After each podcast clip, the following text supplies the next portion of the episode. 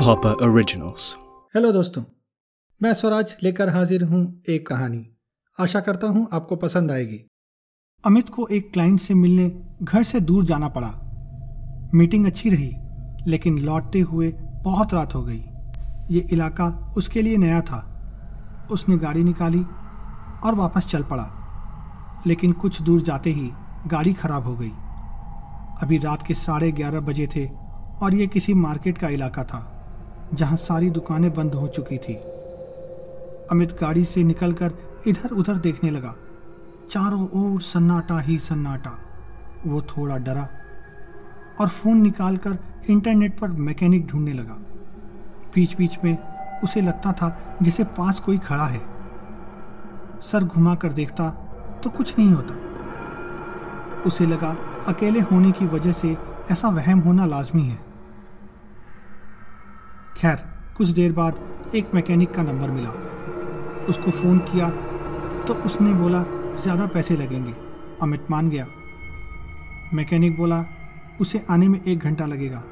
अमित ने सोचा, थोड़ा आगे जाकर देख लें। शायद कोई इंसान या दुकान मिल जाए तो वक्त गुजरने का सहारा मिल जाएगा। ये सोचकर वो आगे की ओर चलने लगा। लेकिन वहाँ खामोशी और अंधेरे के सिवा कुछ नहीं था। बस दो चार स्ट्रीट लाइट्स थी जो थोड़ी सी रोशनी दे रही थी। उसे जब कुछ नहीं दिखा तो वो वापस गाड़ी की ओर चल पड़ा। वापस कुछ दूर गया ही था कि उसने सोचा थोड़ी दूर और देख लेते हैं, शायद कुछ मिल जाए। वो फिर से आगे की ओर चल पड़ा तो देखा कि वहाँ पास ही एक सुपरमार्केट है और उसकी लाइट्स भी ऑन है। लगता था वो अभी तक खुला है। वो खुश होकर जल्दी से अंदर जाने ही वाला था कि उसे याद आया। वो इस जगह तक वॉक करके अभी आया था, पहले भी। तब तो यहाँ कुछ नहीं था। सिर्फ़ एक जली हुई दुकान थी। फिर अचानक ये सुपरमार्केट कहाँ से आ गया? वो गेट पर खड़ा होकर सोचने लगा। तभी अंदर से एक मोटा सा आदमी गेट की तरफ़ आया और मुस्कुरा कर बोला, अरे, आइए सर। अंदर आ जाइए। बोलिए, क्या चाहिए आपको? उसकी बातें सुनकर और उसको देखकर अमित जैसे भूल ही गया कि वो क्या सोच रहा था। वो चुपचाप अंदर गया और बोला, आपका सुपरमार्केट अभी तक कैसे खुला है? यहाँ तो बाकी सारी दुकानें बंद हो गई हैं। वो आदमी बोला, मैं इस सुपरमार्केट का मालिक हूँ। मेरा कोई नहीं है, इसलिए देर तक खुला रखता हूँ। फिर कुछ रुक कर बोला, और फिर रात को आप जैसे भटके हुए लोगों को सहारा भी तो देना होता है। अमित कन्विंस नहीं हुआ। वो कुछ पूछना चाहता ही था कि मालिक बोला, आप रिलैक्स करिए, अंदर जाइए, यहाँ सब कुछ मिल जाएगा। और जाकर काउंटर पर बैठ गया। अमित अंदर गया तो देखा यहाँ बहुत जगह थी और बहुत सारा सामान भी। बाहर से देखकर लगता नहीं था कि अंदर इतनी जगह होगी। वो इधर उधर देख ही रहा था कि पीछे से एक लड़की ने आवाज़ दी। हेलो सर, बताइए क्या लेंगे? अमित ने देखा, ये कोई अच्छे घर की लड़की लग रही थी और देखने में सुंदर भी थी। अमित बोला, मैं बस देख रहा हूँ, शायद कुछ ले लूँगा। लड़की बोली, ज़रूर, आराम से देखिए। अमित बोला, आप लड़की होकर इतनी रात को काम कर रही हैं? वो भी इतने सुनसान इलाके में। आपको डर नहीं लगता? लड़की हंसने लगी। बोली, मैं उन बातों से आगे निकल गई हूँ। मेरा मतलब है, पहले डर लगता था, पर अब नहीं। अमित कुछ और बोलना चाहता था। उसे लगा, साइड में कोई खड़ा है। उसने घूम कर देखा कि वो मालिक वहीं खड़ा था और उसे थोड़े गुस्से में देख रहा था। अमित डर गया और बोला, मैं तो बस ऐसे ही मालिक अचानक मुस्कुराने लगा और बोला, कोई नहीं सर, आप देखिए। और फिर लड़की की ओर देखकर बोला, तुम ज़रा इधर आना।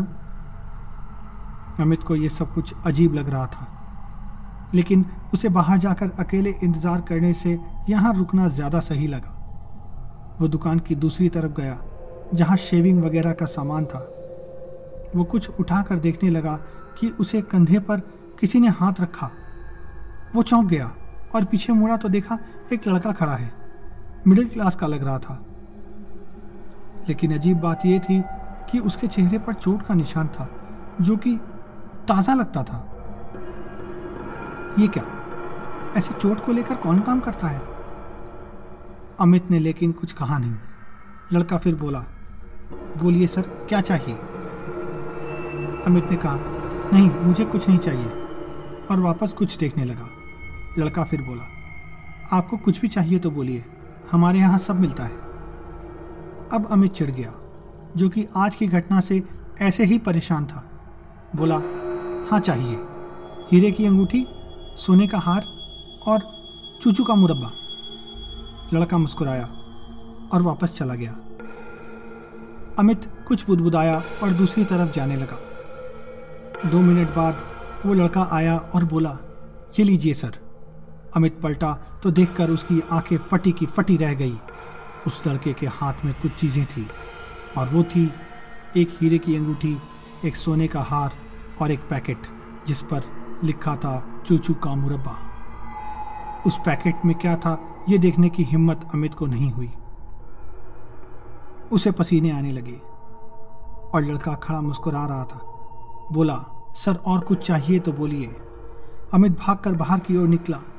अब तक वो समझ चुका था कुछ तो गड़बड़ है। जैसे ही वो दरवाजे की ओर गया तो मालिक उसके सामने आ गया और अमित को रोक कर बोला, क्या हुआ सर? कहाँ जा रहे हैं? अमित ने खुद को संभाला और नॉर्मल बनने की कोशिश की। बोला, वो मेरा मैकेनिक आने वाला होगा। मुझे लगभग एक घंटा हो गया यहाँ। मालिक बोला, क्या बोल रहे हैं आप? आप अभी पाँच मिनट पहले ही तो आए थे। अमित काँप उठा। ये असंभव है। उसने घड़ी नहीं देखी थी, लेकिन अंदाज़ा तो था कि उसे वहाँ बहुत देर हो चुकी है। उसने जल्दी से घड़ी देखी तो उसके आश्चर्य का ठिकाना नहीं रहा। उसे सचमुच पाँच मिनट हुए थे घड़ी के अनुसार। उसने तुरंत फ़ोन निकाला और देखा कि उसमें भी वही समय दिख रहा था जो कि गाड़ी में था। उसने मैकेनिक को फ़ोन किया तो मैकेनिक ने भी बोला कि अभी पाँच मिनट पहले ही फ़ोन किया था। मैकेनिक की आवाज़ उसे कुछ अलग लगी, लेकिन उसके पास चिंता के और भी कारण थे। मालिक बोला, जाइए सर, अंदर जाइए। अमित डरता हुआ अंदर चला गया और भागने का मौका ढूँढने लगा। कुछ देर बाद दूसरी तरफ़ से निकलने की कोशिश की और चुपचाप गेट की ओर जाने लगा तो वो लड़का अचानक से उसके सामने आ गया। बोला, कहाँ जा रहे हैं सर? अमित बोला, मुझे जाने दो प्लीज़। लड़का बोला, आप हमारे ग्राहक हैं। आप आए तो अब हमारे हो गए। चिंता न करें, यहाँ सब मिलेगा। आपको कहीं जाने की ज़रूरत नहीं। अमित भागता हुआ दूसरी तरफ़ गया तो वो लड़की उसके सामने आ गई। बोली, चलिए सर, मैं आपको और भी आइटम्स दिखाती हूँ। अमित फिर से भागा और किसी तरह गेट के पास पहुँचा तो पाया कि गेट लॉक्ड है। वो चिल्ला रहा था, लेकिन कोई जैसे सुन नहीं पा रहा था। कोई मैकेनिक सा आदमी गेट के बाहर टहलता दिख रहा था, लेकिन उसे भी अमित नहीं दिखा। अमित चिल्ला चिल्ला कर उसे बुलाता रहा। हार थक कर पीछे मुड़ा तो देखा वो लड़का, लड़की और मालिक तीनों उसके पीछे खड़े थे और कह रहे थे, आइए सर, बोलिए आपको क्या चाहिए? अचानक लाइट्स बंद हो गई। अमित एक बार ज़ोर से चिल्लाया और फिर सब कुछ शांत। अगले दिन वहाँ के अखबार में एक खबर छपी। मार्केट एरिया से एक और व्यक्ति लापता। गौरतलब है कि यहाँ कुछ दिनों पहले एक लड़की गायब हो गई थी, जो इस जगह अपने पति का इंतज़ार कर रही थी। और उसके कुछ दिनों पहले एक लड़का भी गायब हो गया था, जिसकी बाइक का वहाँ एक्सीडेंट हुआ था। ये घटनाएँ तब से हो रही हैं जब से वहाँ पर एक सुपरमार्केट में आग लग गई थी और उसके मालिक ने उसी आग में कूदकर अपनी जान दे दी थी। ये थी कहानी आज की। सुनने के लिए धन्यवाद। दोस्तों, आप मुझे फॉलो कर सकते हैं यूट्यूब पर। मेरा चैनल है Swaraj Sharma one four zero two और इंस्टाग्राम और फेसबुक पर मेरी आईडी है artist dot Swaraj Thank you for listening to this Hubhopper original. Launching a podcast has never been this easy. To create a podcast like a pro and build a global audience, get started with Hubhopper today.